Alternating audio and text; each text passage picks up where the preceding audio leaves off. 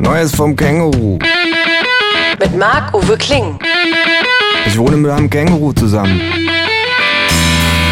Das Känguru steht total auf Nirvana, ist ein Schnorrer vor dem Herrn und war früher beim Vietcong. Aber das nur nebenbei. Zur Sache. Ich gähne, reibe mir die Augen und nehme einen großen Schluck Kaffee.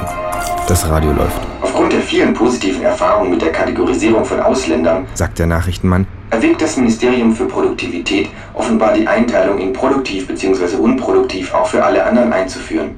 Ein Ministeriumssprecher sagte dazu, wir wissen noch nicht genau, was wir mit den Daten schlussendlich anfangen, aber was man hat, das hat man ein Datenschutzexperte, der anonym bleiben möchte. Es handelt sich um Winston Schmid, wohnhaft in der Karl-Marx-Straße 23 in 12043 Berlin, Telefonnummer 03031415926, 42 Jahre, 5 Punkte in Flensburg, drei negative Einträge bei der Schufa, Kunde der Deutschen Bank, Kontonummer 481516242, PIN Nummer 12345529, Facebook-Freunde, meldete leichte Bedenken an. Ein Sprecher des Ministeriums für Produktivität bezeichnete die Kritik allerdings sofort als unproduktiv. Ich gähne. Das Känguru schaltet das Radio aus. Sag mal, wurdest du eigentlich anti-autoritär erzogen? frage ich. Wie kamst du drauf? fragt das Känguru und nimmt die Zunge aus dem Marmeladenglas. Ach, Nur so, hm. sagt das Känguru und stellt das noch fast volle Marmeladenglas zurück auf den Frühstückstisch. Eine Weile lang frühstücken wir schweigend vor uns hin, Wer legt das überhaupt fest, was produktiv und was unproduktiv ist? fragt das Känguru schließlich. Du meinst, ist Prinzessin Lilifee Schminksets für Dreijährige herzustellen wirklich produktiv? frage ich, Ja. sagt das Känguru.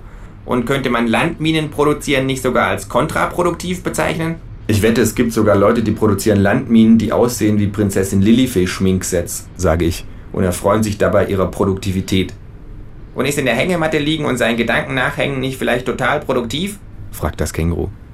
Meistens nicht, sage ich, Nee. sagt das Känguru. Aber Schaden tut's auch nichts, sage ich. Und das ist schon mehr, als man von den meisten anderen Tätigkeiten behaupten kann, Darf ich dir hierzu eine Stelle aus meinem Manifest vorlesen? fragt das Känguru und zieht den altbekannten Stapel bekritzelter Blätter aus seinem Beutel. Es liest.